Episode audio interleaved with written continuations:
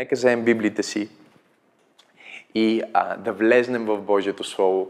И днес продължаваме да говорим за тайните на духовната сила и по-точно как да отключим духовни измерения. Как да отключим духовни измерения. Как да отключим следващото духовно ниво.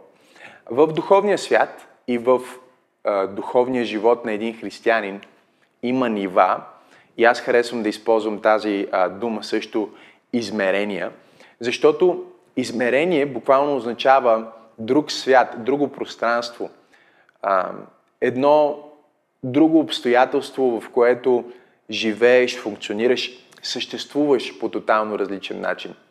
Миналия път говорихме за това, че ти си дух, а, имаш душа и живееш в тяло. И има един стих, който аз харесвам в книгата Второзаконие. Ако искате, можете да отворите заедно с мен на, на книгата Второзаконие. Шеста глава. И искам да ви покажа този стих, който ни говори буквално за, а, за триединството на човека, за троицата на човека. Бог е троица, той е един Бог, но Отец, Син и Святия Дух и човека е, е един, но е дух, душа и тяло. И миналия път казахме тази дефиниция, която не може да бъде повтаряна твърде дълго. Трябва наистина да, да влезне дълбоко в духа ни, в съзнанието ни. Ти си дух, имаш душа и живееш в тяло. Или аз съм дух, имам душа и живея в тяло. Второзаконие 6 глава, 5 стих ни казва и да възлюбиш Господа Твоя Бог, предишният стих ни казва, че Той е един Бог, нека го прочетем и него, четвърти стих казва, слушай Израилю, Еова, нашия Бог, е един Господ. И да възлюбиш Господа, Твоя Бог, забележи, от цялото си сърце, сърце в Стария Завет, 80% от пътите сигурно говори за дух. Понякога говори за дух и душа. Или а, за съвкупността от твоя дух и душа, тъй като душата и духа са толкова интегрирани, толкова обединени, толкова близко, че на моменти почти се сливат. И единственото нещо, което може да направи разликата между духът ти и душата ти, между това, което се случва в измерението наречено духовно и измерението наречено психическо или душевно, а в евреи се казва Божието Слово. Казва се Божието Слово е двуостър меч, който може да проникне, нали така, и да направи разликата между духовното и душевното. Но в Стария Завет, на много места, където четем сърцето, всъщност не се говори за органа на сърцето, но се говори за твоя дух. Защо? Защото точно както сърцето а, помпа живота във всички части на, на, на човешкото тяло, във всички части на човешкия организъм, създава циркулацията на живот, циркулацията на кръвта, по същия начин духът помпа живота до всички части на твоето съществуване. И забележи, затова причини казва, от всичко, което имаш най-много пази, кое е? Точно така, сърцето си. Не става дума за органа на сърцето ти просто, говори за духовното ти същество. Казва, защото от него бликат изворите на живот. Или духовното измерение, духовният живот е от сърцето. Сърцето е самия дух.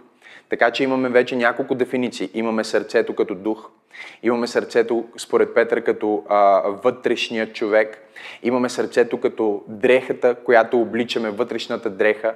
Нали така? Имаме сърцето като съкровище в пръстни съдове. Всичко това говори за онзи нов дух, който Бог е положил вътре в нас. Но забележете, да възлюбиш Господа Твоя Бог, окей, okay, и какво казва? С цялото си сърце, дух. Номер две, с цялата си душа, ум, чувства и воля. И накрая казва и с всичката си сила, включително и с физическата си сила или тяло. Този пасаж моментално ни открива, че имаме три измерения. Имаме измерението наречено духовно, искам да се го запишеш. Имаме измерението наречено а, душевно или психическо и измерението наречено физическо. Или това е естественото измерение, в което ние живеем. В това естествено измерение ние боравим чрез телата си. Нашите тела имат сетива и тези сетива ни помагат да се ориентираме, да се организираме и не просто да съществуваме, но да живеем на планетата Земя. Минали път говорихме за това, че тялото е материята, която Бог ни даде, за да кореспондираме с материята в контекста, в който ни позиционира. Адам беше поставен в Едем, затова е Адам, и от земята, в която Бог го позиционира, която Бог го постави да обработва, планетата, която Бог го постави да управлява, Бог създаде неговото тяло, за да тялото му да може да кореспондира. Ако, а, ако искаш да отидеш на Луната, ще имаш нужда от един лунен костюм. НАСА със сигурност не го нарича така, скафандър или както и да се казва. Това е една материя, нали? Това е една съвкупност от технологии, а може да ги наречем организми, орга, организации, нали? а, наука, която влиза в това не е просто да съществуваш на Луната, но да оперираш на Луната, тъй като Луната е в друго измерение. Луната има друга атмосфера. Луната, а, а, законите на гравитацията работят по различен начин и за да функционираш на Луната, имаш нужда от а, това лунно тяло или от тази обивка, която да ти помага да работиш на Луната. По същия начин, на Земята Бог ни поставя в тяло, за да функционираме в това измерение, наречено физическо. Какъв е проблема с това обаче? Проблема е, че много хора си мислят, че щом аз оперирам на Земята, в този материален свят, значи аз съм човек и човека е материално. Не, не, не, не. Отново, битие ни казва, че материалното е мъртво без духовното. Човека беше една буца кал. И Бог вдъхна в ноздрите му жизнено дихание. И човека стана жива дух, душа. Окей? Okay? Жива. Живота идва от духа, душа, ум, чувства и воля, разум или способността да анализираш информация, способността да комуникираш интелигентно и способността да твориш с думите си също. Така че човека стана жива душа в момента, в който Бог вдъхна в него жизнено дихание. Когато Светия Дух, Руах, Елохим, влезна в човека, по този начин човека оживя. Преди това човека беше мъртъв. И така разбираме защо Бог каза на, на Адам и Ева, в деня, в който ядете от плода на дървото за познание на доброто и злото, непременно ще умрете. Авраам, извинявам се, Адам живя толкова дълго след като а, бе изгонен от Едем. Той живя години, не години, десетилетия, не десетилетия, векове преди, а, а, след като яда от плода, продължи да живее на планетата Земя. Но чуйте каква е разликата. Разликата е, че вътре в него духът, компонента, който го направи духовно жив, свързан с друго измерение, започна да умира, започна да угасва. И тук ние разбираме как така хората могат да бъдат живи и умрели. Ако ти не познаваш Исус Христос и не си новороден отвътре, пресътворен, регенериран отвътре, духът ти не е съживен. Ти си жив, но си мъртъв. Ти си жив и си пробуден за физическото, за душевното на едно ниво, което е душевно ниво на робство. Затова хората, които не познават Бог, са зависими от всякакви неща. И дори някой може да каже, ми аз не съм наркоман, аз не съм зависим. Да, но си зависим от нещо друго. Ако ти нямаш Светия Дух, ти винаги си зависим. Защо? Защото онова, което те прави независим или напълно свободен, е единствено и само духът. И когато ти нямаш духът, ти можеш да си мислиш, че си свободен, но въпреки това си роб на алкохола, роб на наркотиците, роб на какъвто и да е порок, или роб на собствените си пари, роб на собствените си материални блага, роб на собствената си кариера, организация, каквото и да изграждаш, ако ти нямаш духа, ти не си свободен истински. Ти си поробен от материалния свят и духът в теб е мъртъв, духът в теб е опресиран. И единственият начин този дух да бъде оживотворен е ти да приемеш Исус Христос за своя Господ и Спасител. Тогава ти се регенерираш, новораждаш, ставаш нов човек. И Библията ни казва в посланието до Коринтияните, където е духът Господен, там е свобода. Истинската, единствената, реална, най-близкото нещо до пълна свобода е Духът Господен. Неговото наличие в твоя дух – те прави новороден дух, новороден човек. Тогава ти осъзнаеш, аз съм дух, имам душа и живея в тяло. И тези три измерения, наречени физическо, психическо или душевно и духовно, са измерения, в които ние функционираме през цялото време и те не са отделни по отношение на това, че едното е в една галактика, например небето е някъде там в, в някаква друга вселена, а, царството Господне, а пък земята, материалното е тук, сега, а душевното е някъде другаде. Не, не, не, не. Искам да видиш тези три измерения като три кръга, окей, okay, които се събират. Имаме три кръга. Имаме духовния кръг, имаме душевния кръг, окей, имаме естествения, физическия. Тези три кръга се събират един в друг и се сливат.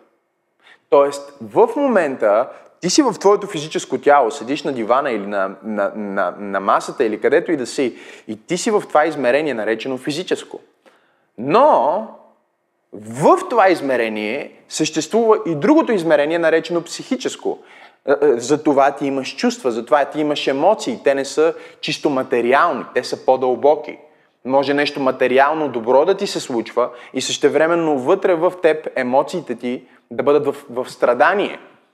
Тъй като това е друго измерение. Ти можеш да си благословен в едно измерение и да бъдеш а, а, тъжен в, в, в друго измерение. Ти можеш материално да имаш всичко и душевно да бъдеш празен. Или можеш да имаш материално всичко и душевно дори да се храниш, но духовно да бъдеш празен. И тогава, ако ти имаш всичко в света, но духовно нямаш нищо, всъщност нямаш абсолютно нищо. И обратното, ако ти си жив за Бога и познаваш Господ, Исус живее в теб и нямаш нищо в тези други измерения, рано или късно ти имаш всичко. Защото начина по който всъщност света се движи е чрез духовното измерение.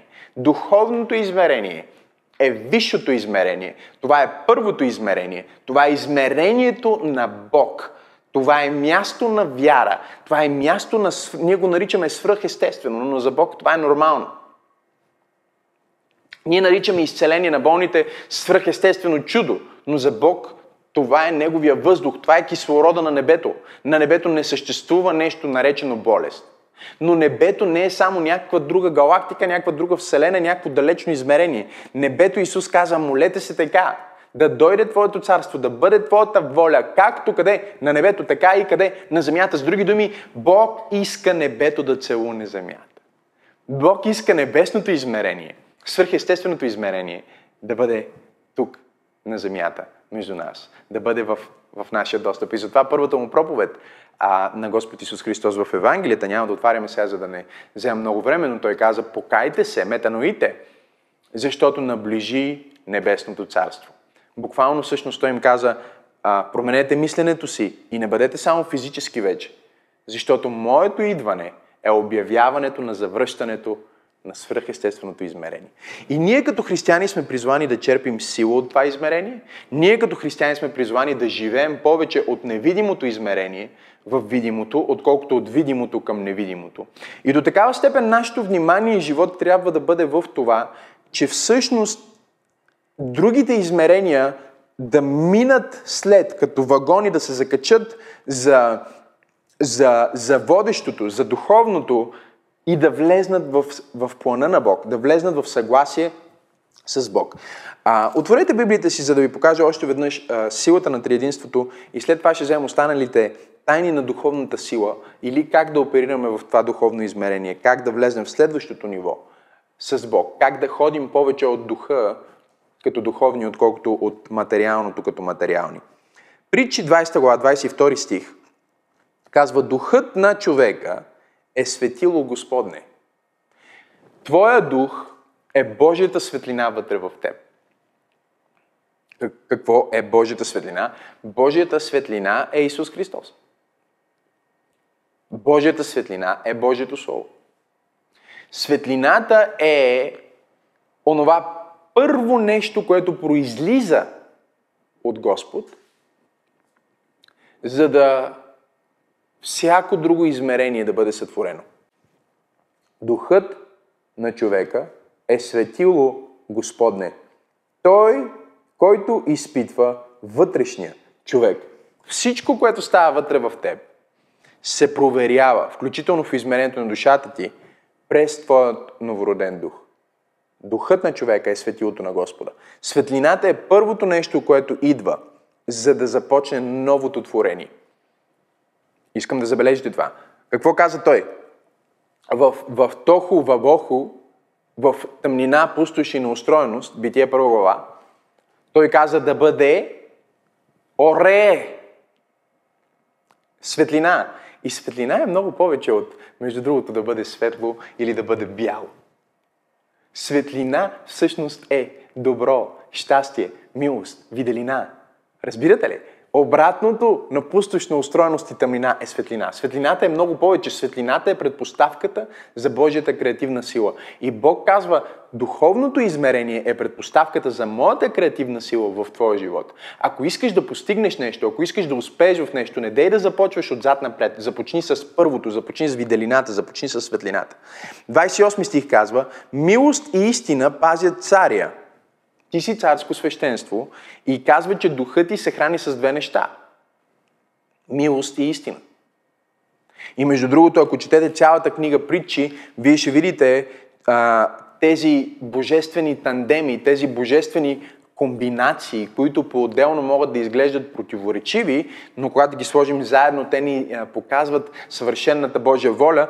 Една от тези комбинации в книгата Притчи е милост и истина – Милост говори за а, благодат, милост говори за, а, за жал, милост говори за любов, милост говори за добрина, милост говори за втори шанс. Истина говори за твърдост. Истина говори за субстанция. Истина говори за справедливост. Истина говори включително и за наказание.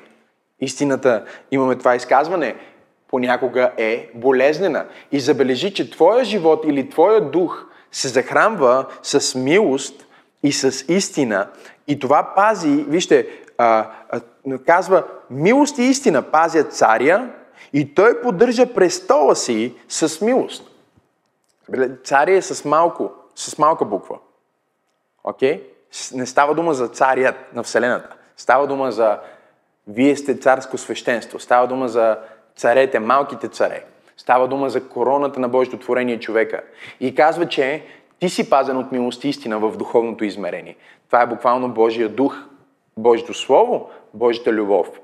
Комбинацията от Неговата любов и Неговата истина.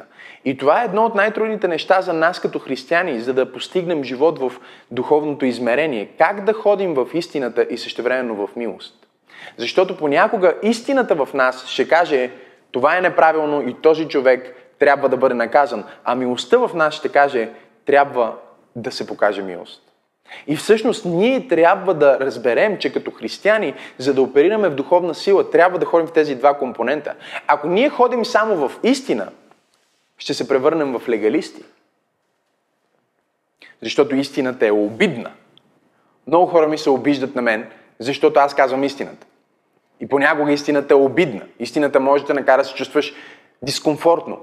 И аз не съм научил това просто а, поради, не просто защото темперамента ми е такъв, не просто защото съм такава персона, а защото съм общувал толкова много с Словото на Бог и с присъствието на Бог, че аз знам, че първото нещо, което се случва, когато Той влезне в стаята, е ти да се почувстваш обиден. Бог прави неща, които ни обиждат. Неговата истина е толкова светла, Неговата светлина е толкова ярка, че има болка в очите на греха. Има болка в очите на онзи, който е несъвършен. И тази болка обаче не е болка, която да ни съсипе, а е болка, която да ни пречисти. Но много често, ако ти не обичаш истината, ти не обичаш болката. И вижте, много християни могат да кажат, това ме обижда или това ме, тази проповед не ми харесва или това ме наранява, не искам да го слушам. Но това е истината. И ако истината е обидна, това не я прави лъжа. Просто я прави болезнена. Но за да може да не се превърне в легализъм, истината трябва да бъде балансирана с милост. Казва, царя е пазен с истината и с милост. Това може да е вярно, но е вярно и че Бог е добър. Това е вярно, но е вярно, че Бог е милостив. И когато ние съберем тези два компонента на милост и истина в нашия живот, това произвежда живота на един много силен християнин. Но забележете, че служението е повече милост, отколкото истина. Ти имаш нужда от милост и истина за теб, но вижте какво казва. Следващия е, пасаж в 28 стих казва Той поддържа престола си с, не с милост и истина, с какво? с милост. Затова Библията ни казва, че милостта възтържествува над съда. Знаете ли каква е истината? Може да ви обиди, но нека да ви я кажа. Истината е, че всеки един от нас заслужава да бъде осъден, отхвърлен от Бог и да прекара вечността в ада. Това е истината. Но слава на Бога, че Бог не спира до истината. Слава на Бога, че милостта на Бог възтържествува над съда. И той каза, всички, които го приемат, на тях се даде правото да се нарекат Божии деца. Иоанн 1 глава 12 стих. Именно тези, които вярват в Неговото учение, именно тези, които вярват в Исус Христос, те се наричат Божии деца. За тях Божията милост възтържествува над съда. Колко е силно това. И продължава. Говорим за това как да живееш в това духовно измерение. Казва, славата на, младия, а, а, на, на, на младите хора е силата им, а украшението на старците са белите им коси. И какво прави истината? Удари и рани очистват злото, боят пречиства вътрешния човек. Искам да се опиташ Колкото и да е трудно в минутките, които имаме днес в Божието Слово, въобще не трябваше да отварям в Стария Завет, защото прекарахме сигурно половин час там. А, искам просто да си представиш, че боят, болката усъвършенства твоя дух. Сега, ние не знаем как. Няма да влизаме в технологичните обяснения на това как се случва, но просто ще приемем Божието Слово за истина. И Божието Слово ни казва, че болезнените истини, когато ти чуеш болезнена истина, това е като бой, това е като удар. Емоционално може да се почувстваш странно, духовно може да се почувстваш странно, физически със сигурност се чувстваш странно. Неприятно е, казва боят, пречиства вътрешния човек. О, халелуя на Бога! Новозаветният термин е разпъване на плътта. Или има нещо вътре в теб, което се чувства дискомфортно. Има нещо вътре в теб, което си казва, разобличен съм. Всеки път, когато ти слушаш проповед или проповедник, който те кара да се чувстваш дискомфортно, продължавай да слушаш. Когато ти казва нещо, което те кара да се чувстваш малко по-раздразнен, продължавай да слушаш.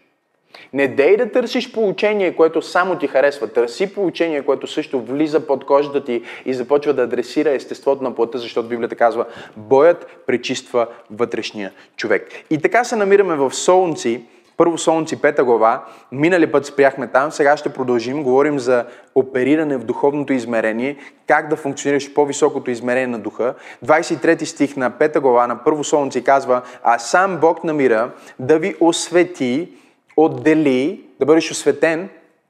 А, искам да разбирате, осветен идва от думичката свят. Самото освещение е свързано с това състояние на свят или освещаване е някой да бъде направен свят. Това е което думата освещаване означава. Но когато ние влезнем в какво означава самата дума свят, ние разбираме, че свят или святост означава специален, отделен, някой, който е поставен в друга категория, за да бъде използван за специфична цел – всяка жена има святи прибори в, в, в къщи. Това са приборите, които са само за гости. Това е покривката, която е само когато дойде най-специалният гост. Тези прибори обикновено стоят на специално място, те са затворени, почистени и, и, и не се ползват всеки ден, не се ползват на нормалната вечеря. Това са позлатените прибори или сребърните прибори или специалните чаши, които са отделени и те се вадят на Рождество Христово, те се вадят на празници, те се вадят когато имаме много специални гости. Тези прибори са святи, те не могат да се ползват за обикновените неща. За обикновените неща си имаме всекидневните, те не са святи. И ние всички бяхме не святи, нечисти, всекидневни, за обикновеното естествено измерение оставени. Но Бог казва, аз ще взема тази вилица и ще я направя специална. Аз ще взема този човек и ще го отделя, ще го направя специален, за да бъде употребен за специалните планове на небето, за специалните моменти, за специалните неща, да бъде използван по свръхестествен начин. И казва, Бог ще ви освети. Къде е? Вижте, сам Бог на мира ще ви освети напълно. Параносакай. Напълно. О, Боже Исус, аз искам това напълно. Но ние казахме миналия път, че това освещаване е станало в духа. Случва се в душата и ще се случи в тялото. Докато ние сме в това материално тяло, освещаването на нашето тяло не може да бъде напълно. То става напълно, когато Исус Христос се върне. Когато Исус Христос се върне в Неговото пришествие, ние ще бъдем трансформирани в нови тела, които нямат частица от греха и тогава ще бъдем напълно осветени. Не е ли чудесно това? И вижте какво се казва. Продължава и казва, сам Бог намира да ви освети напълно, да ви отдели, да ви направи специални, да ви направи друга класа. Халелуя на Бога! Някой ми казва, ти се държиш като че си друга класа. О, аз съм друга класа. Аз не съм друга класа заради цвета на кожата ми, или дипломите на стената ми, или парите в сметката ми. Аз съм друга класа. Аз бях друга класа преди да имам ток. Аз, друг, аз бях друга класа и изглеждах добре преди да имам ютия. Аз ходих на гости на роднини, ходих на гости на хора, за да си изгваря дрехите, когато бях тинейджър, защото тогава аз разбрах, че съм друга класа. Аз съм друга класа. Казва, вие сте избран народ, хора отделени, казва апостол Петър, да провъзгласят Божиите превъзходства, да демонстрират колко е превъзходен Бог във вас. Ти не си друга класа поради каквото и да е материално нещо. Ти си друга класа заради само самочувствието и достоинството и смелостта, които идват само и единствено, ако знаеш, че ти идваш от друго измерение и си тръгнал към друго измерение. Ти не си тяло, ти имаш тяло. Ти не си от тази земя, ти си от Божието небе. Ти не си обикновен човек. Не дай да позволяваш на никой човек, на никой религиозен лидер, на никой объркан проповедник да ти каже, че трябва да вървиш с наведена глава, че трябва да бъдеш а, нищожен, че трябва да бъдеш по-нисък от мравката. Не, не можеш да бъдеш по-нисък от мравката, защото Бог те постави да управляваш над мравката, Бог те постави да управляваш над лъва, Бог те постави да управляваш над всичко, което мърда на тази планета Земя и Той те облече, халелуя, в Светия Дух, Той те изпълни със своя дух и Той те направи човек, който оперира от Неговата сила и от Неговата пълнота и от Неговото измерение. Никога не дей да позволяваш на нищо на тази земя да те понижи. Никога не позволявай на нищо на тази земя да те смаже, защото Святия Дух вътре в теб трябва да бъде издигнат. И за да духа да бъде издигнат, ти трябва да го издигнеш. Но нещото, което става, когато ти издигаш Бог, е, че заедно с издигането на Бог, ти се издигаш в друго ниво на слава. Казва, ние се преобразяваме, както Духът Господен. Ох, мога ли да прочита този стих? Не знам, просто а, а, м- мисля, че не трябва в никакъв случай да проповядвам седнал. Защото когато проповядвам седнал и а, и просто взимаме. Миналия път екипа ми каза, пасторе, а, над 20 стиха а, сме взели в миналата проповед. И аз казвам, охо, просто като седнеш и можеш така да си вземеш библиката и забележете, че тук сме само ние с библиите си и това не е планирано. Нали? Планирано е слово, но не е планирано. Всички тези стихове и всичко това, което ви казвам, всичко това в момента излиза от духа, за да нахрани душите ни. Вижте какво се казва в, а, в 2 Коринтияни, а, ако отворите Библията си заедно с мен, халелуя на Бога, трета глава, и ще чета от 17 стих, за да не влезнем в, в много, много, много дълго получение. А Господ е духът. И където е духът Господен, там е свобода. И ние всички с непокрити лица, не лицемерно, отразяваме. Пакантала равазуки дире кристи ли бенсандоло монсая. Простете ми, това беше на специални непознати езици. Отразяваме. Едно от първите неща, които Господ ми каза, когато бях тинейджър и се спасих, е Максим, аз желая ти да бъдеш отразител на моята слава. Вау! Ма Господи, аз съм един, едно обикновено дете, аз съм живея в такова положение, аз съм... Бог каза, не, не, не, не, не ти си, аз съм. Аз искам ти да бъдеш отразител на моята слава. Как така? Той каза, аз искам ти да бъдеш огледало в което хората да виждат моя образ, да виждат моето достоинство, да виждат моята слава, да виждат моята любов, да виждат моето благословение. Си казах, Господи, ако аз ще бъда огледал, аз трябва да бъда най-почистеното огледало, аз трябва да бъда хубаво огледало, аз не съм хубаво огледало. Но вижте какво се казва. Ние се, отразявайки Божията слава, вижте какво казва. Ние се преобразяваме. Да бъдеш преобразен означава, че твой образ се сменя. Твоя вид се сменя. Ти си преобразен. Халелуя! Ти не си съобразен. Ти си преобразен. Римляни 12 глава казва, не се съобразявайте, но се обновявайте. Халелуя! Когато се обновявате, вие се преобразявате. Съобразяваше да бъдеш като всички други да бъдеш нормален. Преобразяваше да бъдеш ненормален. Халелуя! Да бъдеш различен. Да бъдеш друга класа някой ще каже, о, виж как казва, ти си друга класа. Ти си друга класа, защото Бог в теб е друга класа. Ти си друга класа, защото духът на Бог вътре в теб те прави специален. И всеки човек, който е новороден и има духа на Бога вътре в себе си, не е нормален, не е обикновен. Не се опитвай да бъдеш нормален, не се опитвай да бъдеш обикновен. Ти не си създаден да бъдеш нормален, ти си създаден да бъдеш необичаен. Вижте какво се казва. Казва Господната слава, отразяваме Господната слава, благодаря ти Господи, както в огледало, халелуя, каза, искам да си моето огледало. И след това казва, и се преобразяваме. Как с Неговия образ от слава в слава, както духът на Господа.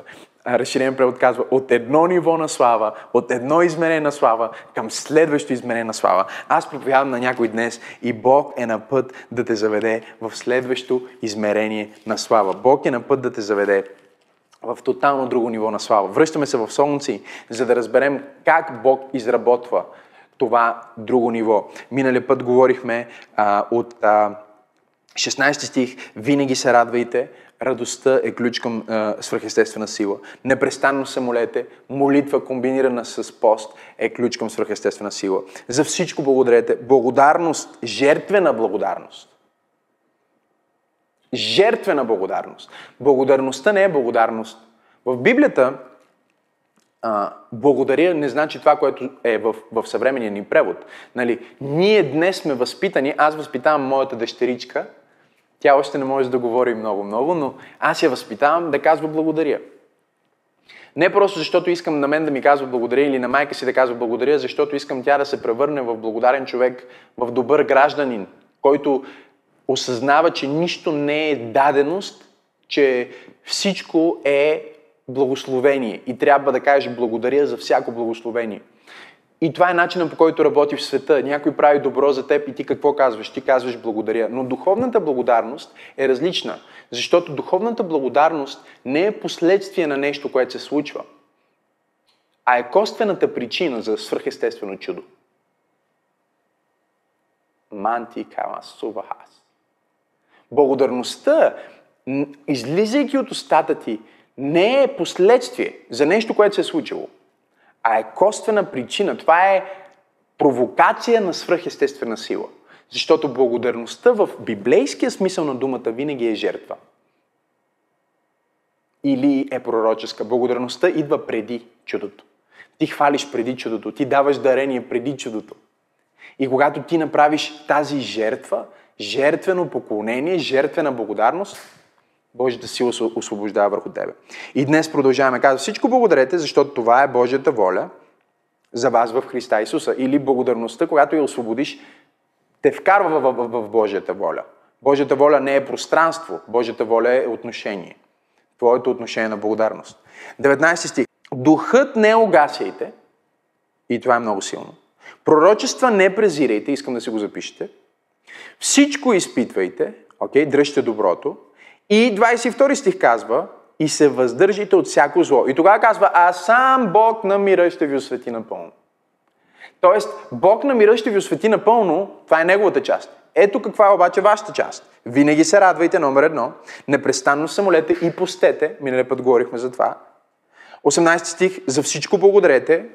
19 стих, духът не угасяйте.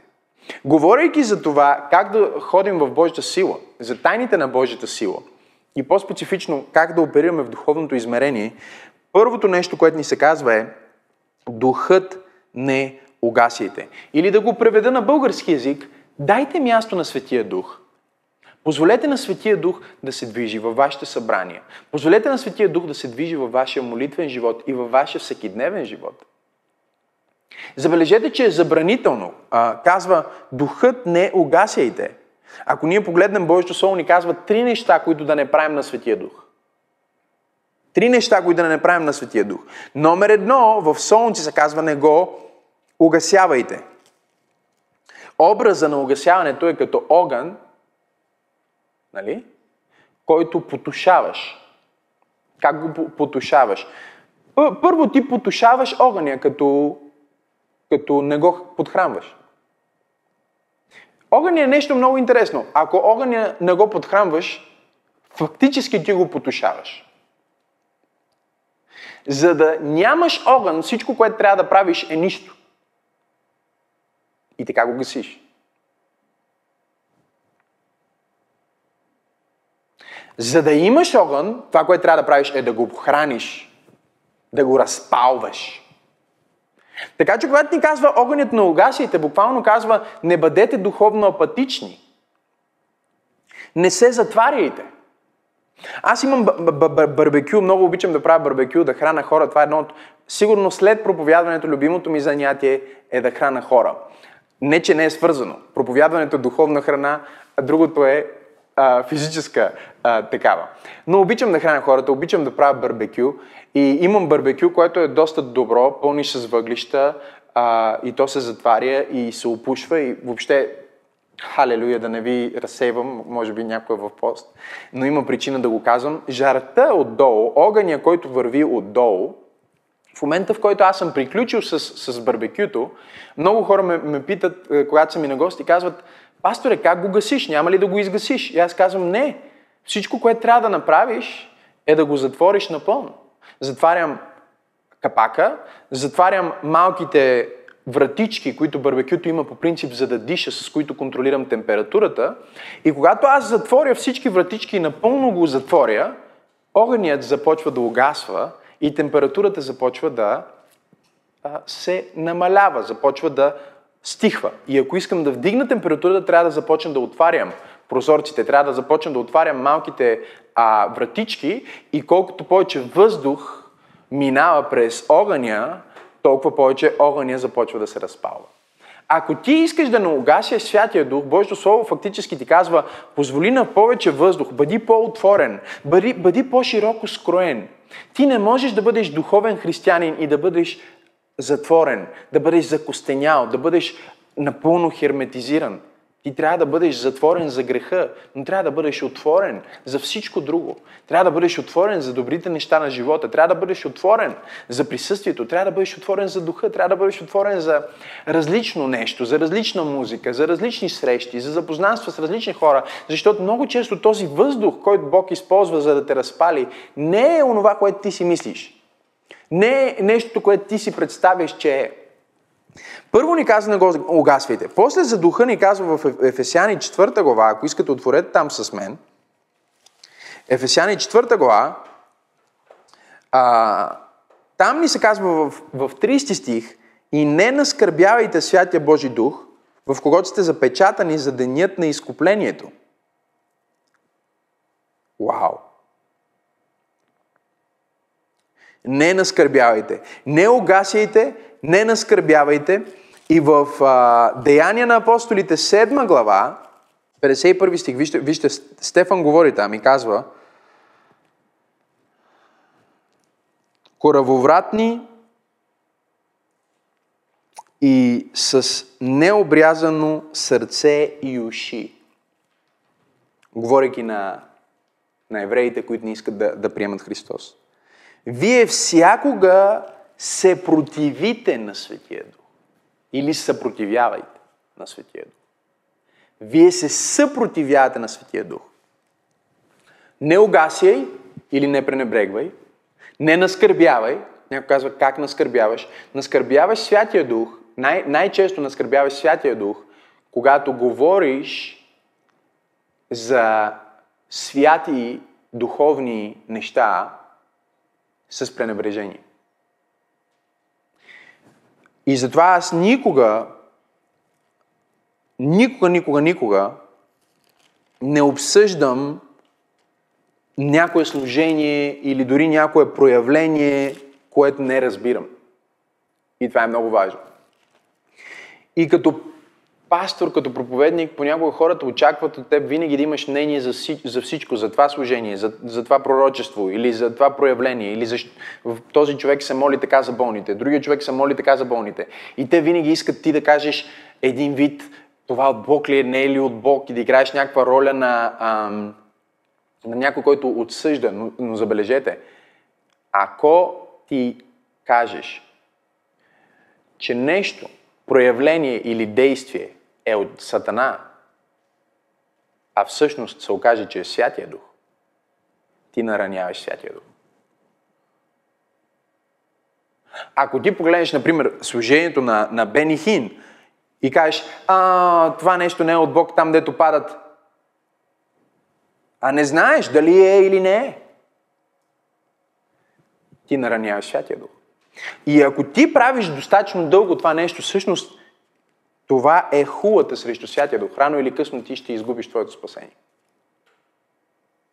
Хулата срещу Святия Дух, по дефиницията, която Господ Исус Христос даде в Евангелията, е да, да причислиш делата на духа на Сатана. В момента, в който ти прехвърлиш делата на духа на Сатана, ти хули Святия Дух. И всъщност това е което фарисеите направиха. Те казаха на Исус, не чрез Божия дух вършиш чудеса, а чрез Велзевул. И тогава Исус им каза, внимавайте, защото всичко, което кажете за човешкия син, може да бъде простено. Но хулата против Светия Дух. Той им индикираше, не аз правя чудото, а Духът го прави чрез мен. И вие прехвърляте правата на Духа на Сатана. И никога, никога, никога не го правете. И затова, когато някой мен ме пита, примерно, за някое служение, което не разбирам, или дори не съм, може да не съм съгласен, или да не... Но ако не съм напълно сигурен, че не е от Бог, казвам, виж, не знам, не съм го слушал, не съм го гледал, не ме интересува, не си позволявам да казвам нещо за духовни неща, което не разбирам. Защото вижте какво се казва в Ефесяни. Нека ви покажа, че е това, за да го разберете. 29 стих, точно преди да каже, не наскърбявайте, казва, никаква гнила дума да не излиза от устата ви, а само онова, което е назидателно според нуждата, за да принесе благодат на тези, които го слушат. В момента, в който вие започнете да коментирате, и вижте, в своята незрялост аз съм го правил преди години – но Бог ме е променил в това отношение и ме е коригирал, защото се оказа в последствие в живота ми, че хората, за които аз имах мнение, имах отношение да кажа дали е от Бог или не е от Бог, Господ искаше да ги използва в моя живот. И двете служения, няма да казвам кои са, но две служения, които, към които аз имах отношение и мнение, и в много малко случаи дори съм го вокализирал а, пред някой, всъщност се оказаха в последствие две служения, които днес благославят моя живот и са а, едни от основните служения, които Бог използва в моя живот. И затова е много важно, 30 стих, и не наскърбявайте Святия Божи Дух. С други думи, когато вие говорите с огорчение, с ярост, с хулене, с злоба, а, продължава надолу, вие всъщност наранявате, вие хулите срещу духа. Защото не знаеш, ако е от духа, какво правиш а, а, ти си казал, че примерно това чудо не е от Бога, а е от дявола, а се оказва, че е Святия Дух. Какво си направил? Ами ти си прехвърлил делата на Святия Дух на, на, на, на Сатана. Колко е нараняващо това за духа. Така че, номер едно, не угасяме духа. Номер две, говорим как да живееш духовното измерение. Номер две, не нараняваме духа, не, не, не хулиме срещу действия, духовни неща, които не разбираме. И тук не говоря, примерно, да отсъдиш за някой, който а, прави неща не в името на Господа. Защото ако някой прави духовни дела в друго име, а не в името на Исус, тогава ти трябва да отсъдиш и да кажеш, че това не е от Бог. Защото славата не отива за Исус. Но докато някой подчинява всичко, което прави на, на името на Исус, трябва да бъдеш много внимателен. Нали? И някой ще каже, да, но Исус каза, махнете се, нали, аз никога не съм ви познал, вие изцелявахте, пророкувахте и казват не в Твое име ли. Той ще има хора, които в Негово име са правили чудеса, но Той ще ги отхвърли. Именно, Той ще ги отхвърли, не ти. Ти трябва да оставиш Бог да бъде съдята на това. В края на краищата ти не взимаш позицията на Бог. А, като тинейджър аз а, имах точно такава ситуация, в която говорих с едни приятели. Нали, когато си незрял християнин, искаш да се покажеш, че ти знаеш, че ти разбираш. Ма всъщност колкото по-зрял ставаш, толкова повече знаеш, че нищо не разбираш. и бях с едни приятели и те ме питаха за нещо и аз казах, о, ми не знам, този човек, той, нали, това, нужно ли е да го прави така, пък моли се един път, пък хората падат, пък после да ги дига, пък после... Какво разбирам аз? И след това се прибрах вечерта и Господ започна да се занимава с мен и ми каза, ти говориш срещу мен. Аз казах, не съм, как Господи, как съм говорил срещу теб? И той каза, това е нещо, което аз правя. Това не е нещо, което той човек прави. Аз му казвам какво да прави, а ти казваш, че той прави нещо неправилно. И ти говориш срещу мен. И нещо повече. Този човек е призован да ти даде нещо, което ти в момента, когато говориш против него, ти не можеш да вземеш собственото си благословение. И тогава аз се покаях. Беше в, в а, един от първите пъти, в които пътувах за Швеция и се върнах и казах, Боже, никога, никога, никога, никога повече само ако ти ми кажеш да разоблича, само ако ти ми покажеш, че това е нещо, което аз трябва да взема ясна позиция, аз ще го направя. Иначе предпочитам да не се намесвам. Защо? Защото вижте какво каза Бог чрез устата на един от най-великите учители, книжници на неговото време, фарисей на фарисеите. Когато църквата се роди в Израел, голяма част от евреите казваха, това е секта, това не е от Бог, започнаха да ги преследват. И Гамалиил се изправи и каза, братия, нашия закон позволява ли ни да съдим някой без да сме го чули, без да познаваме какво прави? Нямаше ли преди един, който се правеше на чудотворец, на име Еди как се? Нямаше ли друг? И сега къде са? Последователите им няма ги, нищо не стана от тях, защото идват трудности и те се разпръсват, тъй като не са от Бога. Но, казва, Оставете това дело, оставете тази църква да видите какво ще се развие с нея. Защото ако от Бог това дело непременно ще продължи и непременно ще победи и непременно ще завзема, разширявам малко това, което той казва. Но накрая казва, гледайте да не се окажете Богу противници. Веднъж разговарях с един а, проповедник, който а, ме, ме предизвика за, за църквата, за, за това, което правим, за това, че започнахме църква пробуждане. По, по негативен начин говорише за това и аз му казах, виж, гледай да не се окажеш противник на Бог. Защото ако това дело е от Бог, той ще се докаже. То няма да, да, да се провали. Дори ада да излезне срещу нас, дори който и да е да се изправи срещу нас, това няма да се провали, защото не е от човек. Това е от Бог. И когато ние искаме да ходим в духа, е много важно да не нараняваме духа, да не угасяме духа. И чуйте, Деяния на апостолите 7 глава 51 стих. Не ограничавай духа. Не се съпротивявай на духа. А, как го разпаваш? Разпаваш го чрез молитва на езици. Разпалваш го, когато практикуваш духовни дарби. Разпалваш го, като очакваш чудеса и знамения. Разпалваш го, като очакваш Господ да се движи. Очакваш Бог да направи нещо свръхестествено. Искаш го, гладен си за това и това нещо се разпалва. Добре, след това казва, духа не угасите и 20, 20 стих казва, пророчества не презирайте. И това е много, много, много, много, много, много силно. Защото отново говори за пренебре, пренебрежение на духовна активност. Какво е пророчество?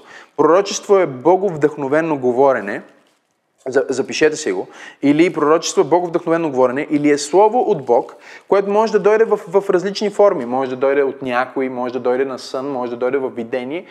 Въпреки всичко, пада към тази категория. Много християни си мислят, че пророчество е само когато някой се изправи и каже, така казва Господ. Но моя опит на повече от 10 години проповядване ми показва, че много често Пророчеството е без така казва Господ, а е така казва Господ чрез обстоятелства, така казва Господ чрез този човек, така казва Господ в този сън, който си сънувал. Така че Бог може да даде пророчество по много начини. Класическия начин е някой да говори вдъхновенно или ти да говориш вдъхновенно от другото измерение, от небесното измерение.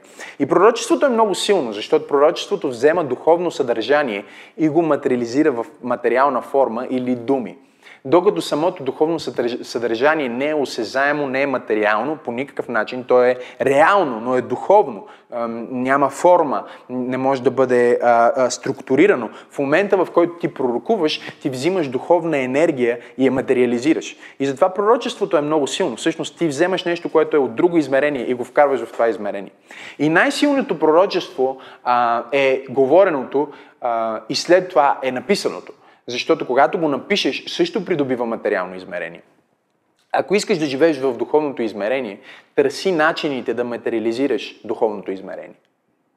Или да го свържиш с материалното. Защото запомнете, това не мога да ви го нарисувам, нямам дъска, ако можех да ви го нарисувам, щях. Но представете си един кръг, имаме един кръг тук, имаме един кръг тук. И имаме трети кръг, представете си, имаме и трети кръг някъде там. Когато тези три кръга се съберат в пълен синхрон, това е пълната духовна сила. Защото Божия план никога не беше материалното да е едно, душевното да е друго и физическото да е трето. Божия план беше сливането на духовното и материалното и, а, а, и душевното.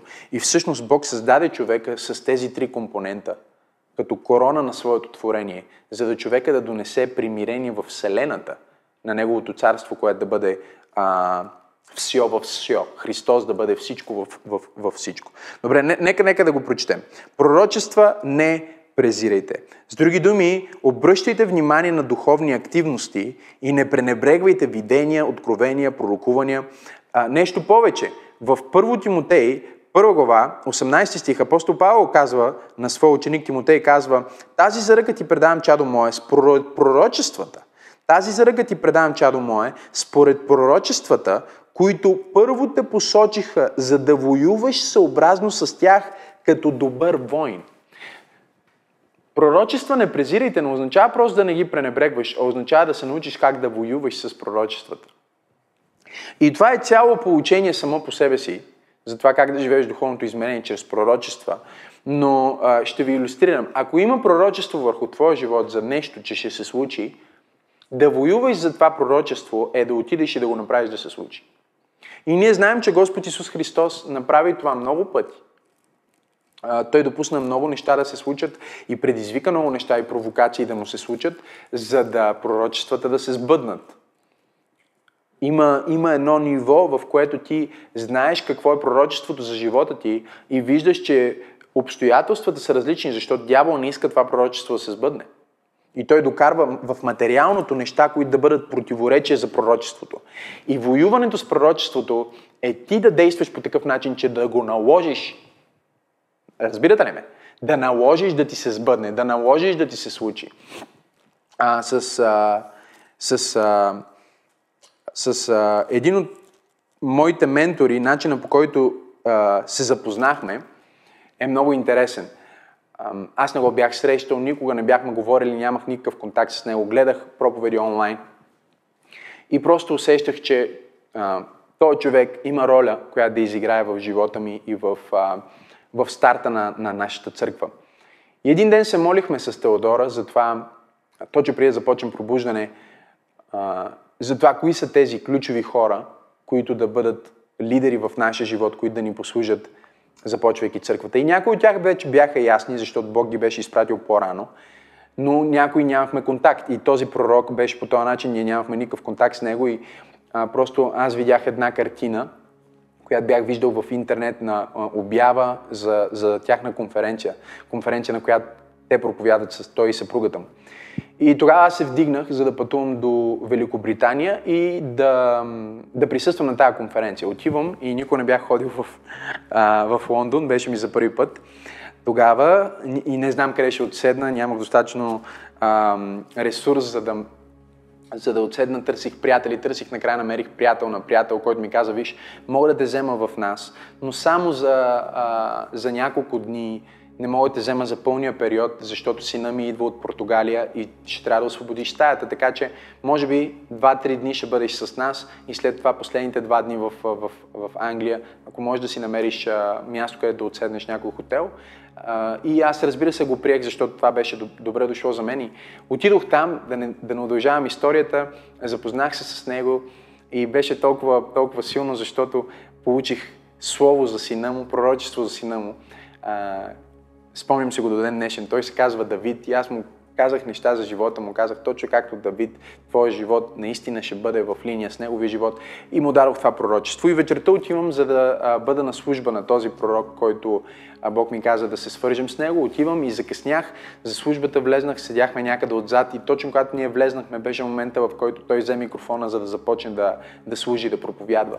В момента, в който взе микрофона, той тръгна през залата, дойде точно там, където аз седя на, на алеята, спря точно до мен, погледна ме и ако щете ми вярвате, погледна ме и ми каза, знам кой си, знам защо си тук и ще стане. Това му бяха думите. I know who you are, I, I know why you're here and it's gonna work. Everything's gonna be okay. Аз отивам за да се свържа с него. Той идва и ми казва това нещо. Ние никога не сме се виждали. И след това ми казва, и за да знаеш, че това е от Господа, класически пророк, посочва човека до мен и казва, ела, ти си дошъл с него, нали? Да. И той му казва, ти имаш син, който има, има име на цар. И започва да му казва едно към едно, същото пророчество, което аз казах след обеда, е същото пророчество, което той пророкува на това, на мъжа за сина му и казва името на сина му, едно към едно. И аз стоя там и просто съм в а, зашеметен.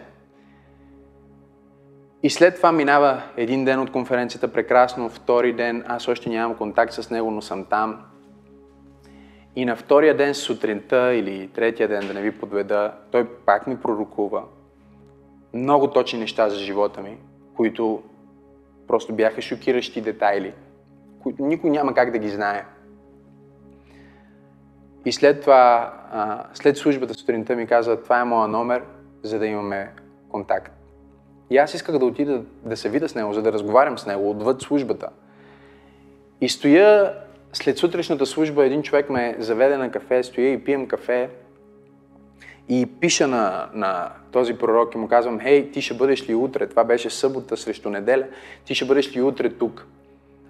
И, и той ми казва, не, аз съм си взел багажа, защото вече не мога да спа в този приятел и, и даже още не съм намерил хостел или хотел къде да спа. И седа и пише съобщение и, и той казва, аз ще си бъда в моята църква в Бирмингам, ще проповядвам там. И аз му казвам, мога ли да дойда, за да се видим малко, да седнем да поговорим? И той ми казва, да, разбира се, че можеш да дойдеш. Сега, аз а, никога не съм бил в Бирмингам. Въобще не знам дали имам паричките, които имам, дали въобще ще ми стигнат за това да, да отида до, до, да пътувам до там. И, а, и всъщност а, пропуснах да кажа нещо много важно. В, в сутрешната служба, когато се молих и казвам, Боже, моля те, направи така, че до вечера, ако мога да бъда с, с него в дома му, за да може да говорим, как ти ми каза, че ще ме свържеш с този човек. И, и, и просто чух ясно, Святия Дух ми каза, да, ще бъдеш до вечера. И аз се зарадвах толкова много нали, на това, че ще бъда. И Святия Дух ми каза, а тези пари, които носиш в джоба ти, за какво си ти? Имах не знам колко паунда за една нощувка. Може би беше от прояка на 70-80 паунда. Не много. И, и Святия Дух ми каза, ако ще спиш до вечера в дома на този пророк, тези 70 паунда за какво са ти? Аз казах, не ми трябва. Ти Бог каза, пусни ги в дарението. И сега трябва да разберете това. Аз нямам контакта все още. Не. Просто съм там и Бог ми го казва. Получих пророчество. Обаче трябваше да воювам с пророчеството. Това е силно.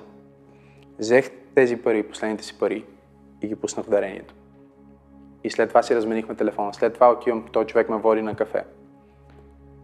И той ми казва, ще дойдеш ли в Бирмингам? Пише ми съобщение. Утре на служба, за да се видим. Аз казвам, да. Пиша, да, аз не знам как ще стигна. Сигурно стотинките, които имам, няма как да ми стигнат за билет. Нищо, нищо, нищо, нищо, нищо. Обаче пише, да, ще бъда там. Защо? Воювай съобразно с пророчествата. И следващото съобщение, чуйте, следващото съобщение получавам след 30 секунди сигурно. Или ела директно с нас след служба. Много хора ме питат, как така познаеш Енджел, как така познаеш Бени Хин, как така познаеш Родни Хауърд как така познаеш Хайди Бейкър, как така познаеш всички тия хора, откъде ги, къде ги срещаш? Е, по този начин. Никой не ме е свързал, никой не ми е... Но пътищата на духа, пророчествата винаги се срещат в Божията воля. Ако воюваш за тях, дадох всичките си пари, отивам в службата, свършва службата, той ми кимна, качихме се в колата и след, след известно време вече сме в дома му, влизаме в имението, сядаме и той казва, ще вечеряме, слагат ни вечеря, всички са в шок, защото никой не ме познава, а той ме завежда в дома си, в, а, в стаята си, сядаме и разговаряме. Аз още не знам къде ще спа, защото той може да каже, спи в този хотел, нали, примерно, или нещо. Аз нямам пукната пара. И стоя там. И той казва там на един от слугите, подгответе му една стая. Ти ще спиш до вечера в, а, в моя дом. И утре сутринта отиваме заедно на църква. Сутринта отиваме на църква. Влизаме в църквата и на влизане той ми казва, аз ще проповядвам съвсем малко и след това ти ще пророкуваш. Той никога не ме е срещал. Нямаме, не, не, не сме, познаваме се от години. Не! Вчера сме говорили, ония ден ми е пророкувал, вчера сме говорили, а, а, дошъл, взел в дома си, нахранил ме и сега ми казва, аз ще проповядвам съвсем кратко и след това си ти пророкуваш. И те излъчват през, през тяхната телевизия, която не знам колко милиона има а, в, а, в Африка и по целия свят. И казвам, окей, сега каквото трябваше да го направим, ще му казваш. Той излезна, буквално повява 15 минути и накрая каза, един от моите духовни синове ученици е тук между нас и той е много помазан с пророчества, с изцеление, с свръхестествени знамения. Той не ме е виждал как проповядва, не ме е виждал как се моля за хора. Той не ме познава, разбирате ли, обаче ме познава по духа. И вика, сега той ще излезе и ще ви послужи. Бъдете готови и ще бъдете шокирани. И аз излезнах, започнах се моля за хора, имаше хора, които се изцеляваха от всякакви болести. Просто невероятни неща. И по този начин започна нашето взаимоотношение. Обаче трябва да се бориш за пророчествата доста преди да започне църквата, която Господ ми, ми каза, искам да те издигна на, на друго ниво в изцелителното служение и, и да те срещна с, с един от хората, които има най-голямото изцелително служение в света, ще да идва в Солун и Бог ми каза да отидеш. Си изгорих кръка и сипах вряла вода върху кръка си. След това си изгорих ръката си. Нямам време да разкажа всичките истории. В, в, в, в, скоро ще го разкажа, а, може да го чуете, но аз воювах за пророчеството. Отидох с изгорен крак и куцах. И се оказа в сон, че има повече българи, отколкото гърци. И се озовах на сцената с, с, с, с Бени Хин. И след това Бени Хин дойде в зала едно на НДК и имаше друг човек, който му превеждаше и човека слезна от сцената, намери ме в залата и всички мислеха, че е нагласено. Всички мислеха, ние нямахме тогава контакт, не бяхме приятели, както днес, днес сме приятели, той просто слезна и каза, и след това най-бруталното нещо беше как като ме качи на сцената и каза, а това момиче там, тая жена е толкова помазана, не знам коя е тази жена. И сочи към, към Теодора, ние точно се бяхме оженили. И казва, Бог ще направи нещо и чрез нея. И аз му шепна в ухото, казвам, това е жена ми. И той казва, не, това е невероятно. Бог ще ви използва. И след това, докато бяхме в, в асансьора, той ми казва в асансьора, тук на това място Бог ще ви използва. Не знам защо и по какъв начин. И след това пробуждане, след две години започна в НДК. Пророчества не презирайте. Не презирайте това, което Бог ви е казал чрез Божии хора. Не презирайте това, което Бог ви е казал в сърцето ви, но воювайте с тези пророчества. Предизвикайте случването на пророчества. Всичко изпитвайте 21 стих. Нека само да кажа това за всичко. Изпитвайте. Много хора, когато четат в Библията, изпитвайте духовете. Сега в този стих, всичко изпитвайте. Те си мислят, че трябва да влезнат в някаква позиция, в която те да изпитват, или примерно ще изпитаме проповедника ще изпитаме. Не! Ако четете разширения превод, казва, изпитвайте всичко, за да докажете, че е добро. Тоест, изпитването не е за да докажеш, че не е от Бог. Изпитването е за да докажеш, че е от Бог. И затова следващия пасаж продължава и казва всичко изпитвайте, дръжте кое е доброто. Докажете кое е доброто. Бог не казва и докажете кое е злото, Злото само се доказва. Докажете кое е доброто. Всичко изпитвайте от това, което се случва в, в естественото, в духовното. Изпитайте и докажете кое е Божията воля. Докажете кое е доброто. Намерете го и казва, дръжте го здраво. Хванете се за това, което Бог прави. 22 стих и с това свършвам. Въздържайте се от всяко зло. Забележете, всичко ни дава инструкции, инструкции, инструкции и едно нещо ни казва въздържайте се. Въздържание. И това въздържание семпо означава номер 7. Имаме радост, имаме молитва и пост, има благодарност, дай място на Святия Дух номер 4, не презирай пророчества номер 5, изпитвай да докажеш, че е добро номер 6 и номер 7, пазете се, казва, от всяко зло. И как го правим? А, Боже, свърши ми времето, нямам време да ви, да ви го покажа. Но с две думи, как го правим? Правим го като завземаме портите. Буквално, пазете се от всяко зло означава да завземеме, да затвориме портите. Кои са портите? Портите на очите. Това, което гледаш. Портите на ушите. Това, което слушаш. Портала на устата. Това, което казваш. Това са порталите, това са портите, през които злото влиза.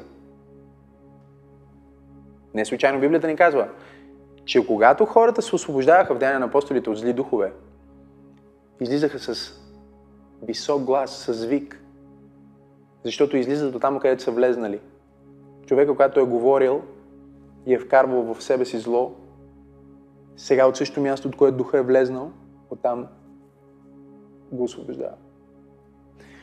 Портите на очите, портите на ушите, портите на устата. И чуйте, един от най-силните портали в живота ни, искам, искам си го запишете, е сексуалния. Затова Божието Слово ни казва, пазете се от сексуална нечистота.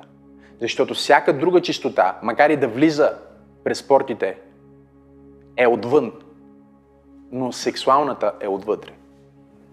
И ако вие допуснете сексуална нечистота, Библията казва, ще стане ли храма на Светия Дух дом на будница? Ще стане ли храм на Велзевул? Така че трябва да се пазиш от сексуална нечистота. Трябва да се запазиш чист преди брака и след това трябва да пазиш брака ти. И дори отношенията между съпруга и съпругата. Изключително, изключително важно е да знаеме това нещо и да го разбираме много добре. Портите на нашата сексуалност, които работят заедно с портите на очите, портите на ушите, портите на устата. Може да говорим дори за портите на, обонани, на обонянието. Това също е вход, но няма, няма, нямам време да ги опиша защо. Но всички сетива, физически и преживявания и неща, през които ти приемаш, са неща, през които трябва да внимаваш какво приемаш. Трябва да контролираш портите, да завземеш портите. И когато ти завземеш портите на твоето тяло, след това Бог ще използва духовно да завземеш портите в този свят. Халелуя! Аз усещам Бог на това място и знам, че Бог се движи. Чуй, точно сега, ако гледаш това излъчване, сподели го, покани някой и а, можеш да направиш нещо, можеш да предизвикаш своето пророчество по някакъв начин, който Бог влага в сърцето ти. Ако искаш, можеш да дариш, ако искаш, можеш да се молиш, ако искаш, можеш да се изправиш точно сега. Но направи нещо, с което да предизвикаш а, своята вяра и да предизвикаш нещата да се разтърсят и нещата да се подредат и да се случат според това, което Господ е казал за твоя живот. Знам, че стана малко дълго, но със сигурност е силно и доста питателно слово. Така че а, издигни ръцете си точно сега. Аз искам да се моля за теб. Искам да се моля за следващо измерение на Бог и следващо измерение на слава и следващо измерение на сила към тебе. Татко, благодаря ти в името на Исус за следващо измерение. Ново измерение на Твоята слава. Това, което сме познавали до сега, е нищо сравнение с това, което има да дойде. Отвори духовните ни очи. Помогни ни да чуваме духовно. Който има уши, нека слуша. Нека чува, нека приема това, което Бог казва. В името на Исус. Докосвай хора сега, променя и съдби, разчупвай окови. Манти канто лоро монтеле. В мощното и чудотворно име на Исус. Шира ламан сае. Благодаря ти за Твоята слава, която идва сега, за животи, за съдби, за семейства. Амен, амен, амен. Толкова се радвам, че успя да чуеш това послание. Ти можеш да си гарантираш, че няма да пропуснеш нито една проповед, нито една нова песен и нищо от прекрасното съдържание, което идва към църквата, като се субскрайбнеш към нашия YouTube канал. Така че точно сега можеш да натиснеш subscribe и да последваш канала на Църква Пробуждане. Нещо друго, което можеш да направиш е да дариш ако тази проповед и другите такива послания, които качваме, благославят живота ти, аз те насърчавам да бъдеш съпричастен, като участваш и натиснеш точно сега на иконката Дари. Всичко, което правите, наистина има значение. Бъдете благословени!